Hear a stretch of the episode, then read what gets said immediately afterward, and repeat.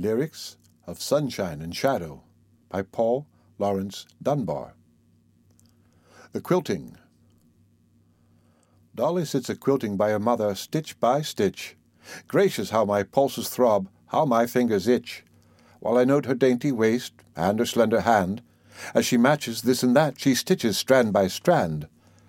And I long to tell her life's a quilt, and I'm a patch. Love will do the stitching if she'll only be my match. The End of the Quilting by Paul Laurence Dunbar.